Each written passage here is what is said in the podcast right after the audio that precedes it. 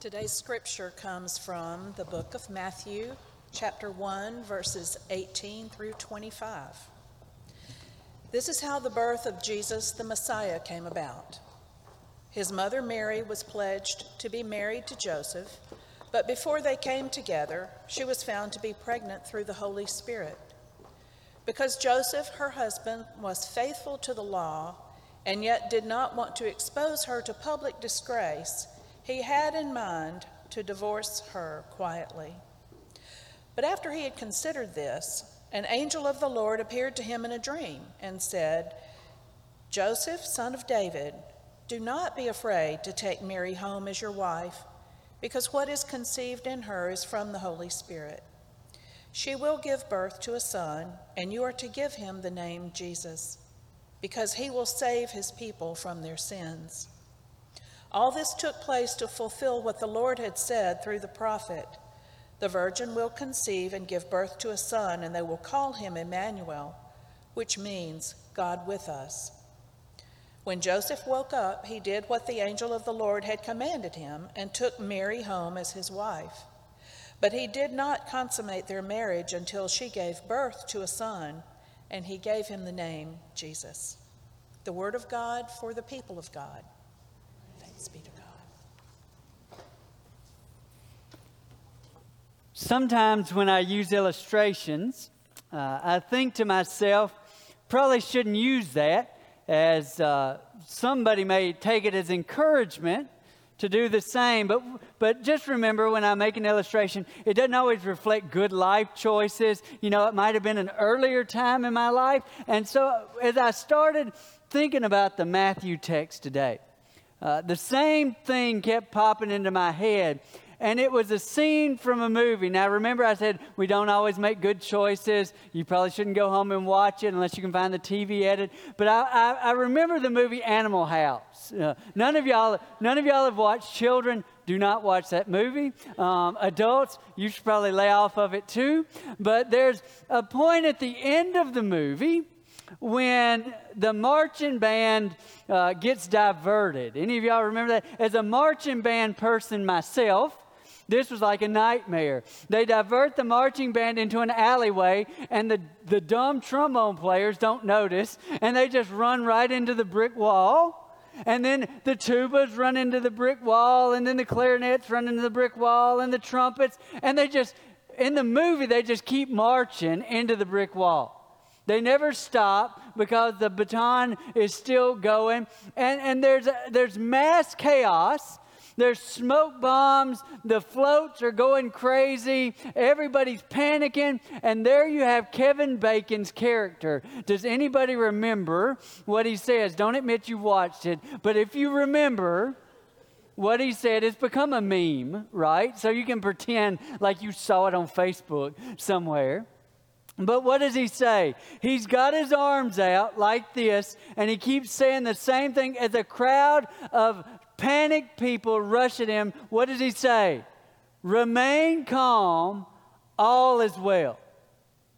Now let's practice that just so you don't have to go watch the movie. You'll just remember it. What does he say? Arms out, remain calm. All is well. And he says it over and over. And guess what the crowd doesn't believe at all? That everything is calm and well. Remain calm, all is well. Friends, when you read Matthew, the first chapter, uh, it says that the angel of the Lord came to Joseph, and the first thing out of the angel's mouth was what? Do not fear. In other words, what's the angel saying? Remain calm, all is well. And Joseph, if he if I were Joseph, if I were Joseph, I think the first words out of my mouth would, would be, No, they're not. It's not calm all is not well. Not all has been well since I found out that Mary was pregnant. Not all is well now that I'm being disturbed by these angelic figures who are freaking me out. All is not well. And I think if we were honest with ourselves today, that most of us would say that this world we live in is not well either. That all is not well, that we can't stay calm uh, unless we're oblivious. But most of us are panicked.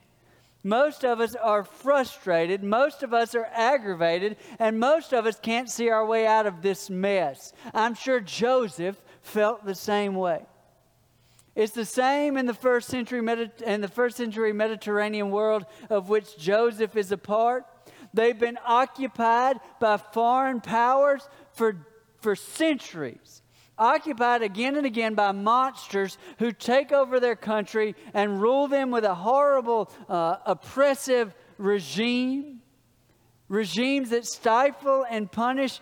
And even though the kingdoms have risen and fallen, Time and time again, misery has been the only constant. Misery has been the only constant, and they don't know how they can possibly flourish in the midst of such pain. I don't know that we have it as bad as they had it. But I think a lot of us, at any point in our life when things are out of control, could say that we don't know how we would flourish in the midst of our misery. We don't know how we could possibly flourish in the midst of our chaos and anxiety. How could we stay calm? How could we not be afraid? How can we handle all of the upheaval that's happening in our lives at any given moment, some of which might possibly be caused by God Himself? Mary and Joseph have been turned upside down by God Himself. Now, I've often found that when confronted with a crisis or a problem or a lack of control, that the people of God typically respond in, in a particular way. And it's not necessarily the Mary and Joseph way. They give us a great example, but we usually do the opposite, right? When we're confronted with a crisis and a problem and a lack of control, what is it uh, we could do a guessing game. What is the number one response of the people of God when we are confronted with a loss of control or a crisis or a big problem? What's our number one thing we do? I'm going to see if anybody gets point number one. Anybody? If your world is turned upside down, if there's some big cataclysmic event that shakes you to your core, when nothing's going right, what's our first response to that?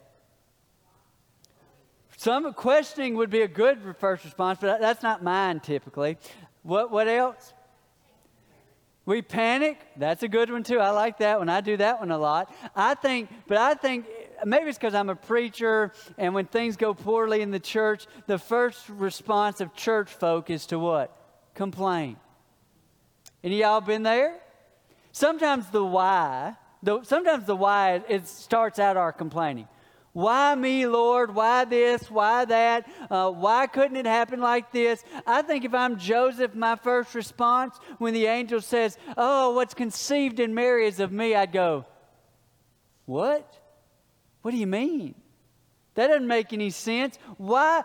There, there were lots of girls and lots of villages and lots of places. Why couldn't you just let my betrothal go on like normal? If we're honest, when things don't go normally, we complain quite heavily, right? We complain. We complain desperately all the time. And the longer we're in our problem, the more we complain. This past week, the bad weather uh, came through. Uh, y'all are well aware of it. Y'all lived through it just like I did. As, as is I got the notification from Petal Schools. That's where my kids go. Uh, that's where Emily teaches. We got the notification from Petal that they were dismissing early. And Emily got out a lot earlier than Ava did, so I was going to get Ava. I was supposed to pick her up at 1 o'clock. Any y'all remember when the bad weather came through? Yeah. So they were dismissing at 1, early dismissal in the tornado, right? That's how you do it. So I, I, I Ava texts me frantically, they're letting us out early, earlier. And I go, what does that mean? She goes, now. They're letting us out now. And then she sends the question, where are you? I said, well, I work in Hattiesburg. I'm coming over the bridge. To which the messages got more, more frantic. Where are you? Where are you? Where are you? They're, they're telling us we can't stand outside. Where are you? I go, I'm at the red light. And then it started. So she goes, They're taking us. And I go, I'm almost there. Stay there. They're not letting us stay there. They're taking us to the storm shelter. Come to the storm shelter. To which I ask her, Where's the storm shelter? She goes, It's in the back of the school. I go, Okay. And she goes, You've got to come here. So I'm the only idiot driving around the parking lot of the school looking for a storm shelter. Finally, I just park and I, I, feel like it's the Wizard of Oz. The siren's going off and I'm walking around and I look around and there's nobody else. I fully expected a zombie like on The Walking Dead to come strolling out. I felt like the last man on earth. I finally found it and there's half the school in the storm shelter and all these teachers and me. And I'm standing there, minding my own business, and I'm thinking to myself, these kids are remarkably well behaved. They're sitting there minding their own business. They closed the doors, and the longer we sat, the less well behaved they became. And the, and the teachers started going around going, sit down. And they go, all right. And they just wander off. And then they try to stand up and they go, sit down, sit down. And finally, the first warning passed. They opened the doors and I grabbed Ava and I took her and ran from the school. I go, we got to get out of here. And then I found out another one happened on my way home. And they kept those kids for about three hours in that storm shelter. I think it must have been like the Lord of the Flies at the end. I bet they had set fires and they were spray painting the walls and they were doing the West Side Story, snapping and going back and forth. And I just told Avery, I said, I'm glad I got out of there because the complaining must have been tremendous. Friends, we're fine with a little bit of discomfort that doesn't go very long. But when God or, or the world, which they're not always the same thing, when God or the world puts us into a place of suffering for a long time, we look at God and all we usually do is whine. And the angel of the Lord appeared to him in a dream and said, Joseph, son of Mary, don't be afraid. Remain calm. All is well. What is conceived in her is of the Holy Spirit, even though it is challenging, even though it upends your life, even though it's frustrating, it's of God. Rejoice. Don't complain. So I think first we usually start off with a complaint and then, then we move to despair. Then we move to despair. What am I going to do?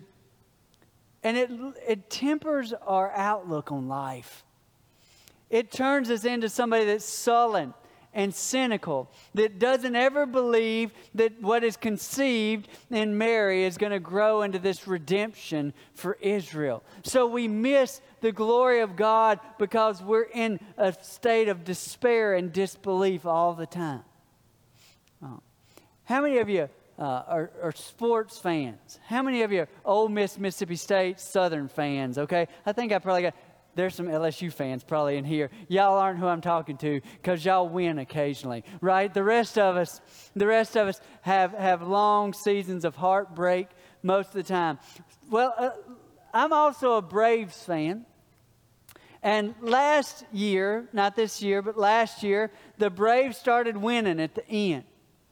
And they went to the playoffs and, and, they won the first series of the playoffs. And Ava or Kate Rivers or one of them came up to me and said, I guess you're excited that the Braves are winning. And I looked at her and I said, You know what I said? Don't worry, they'll Braves it in a minute. They'll mess it up in a minute. And then they won the next round. I go, ah, they're going to mess it up. I just keep waiting on the other shoe to drop. And then they got to the World Series. And I said, oh, just wait on it. And when they finally got the last out, I go, well, how are they going to lose now? I think Sometimes we get beat up uh, over so long that we forget how to hope. You know, one of these candles represents hope. We've got to keep our hope when all is not well. And what we've got to do, instead of despair and instead of complaining, what we'd be better off to do is to cry out to God because we can't do it by ourselves. When we're in trouble, we can't do it by ourselves. The angel doesn't just say, Don't be afraid. What does the angel say? Don't be afraid because what is conceived is of God, and God is with you. The Christmas message is no matter what you're going through, God is there. God still wants to intervene, and God wants us to participate.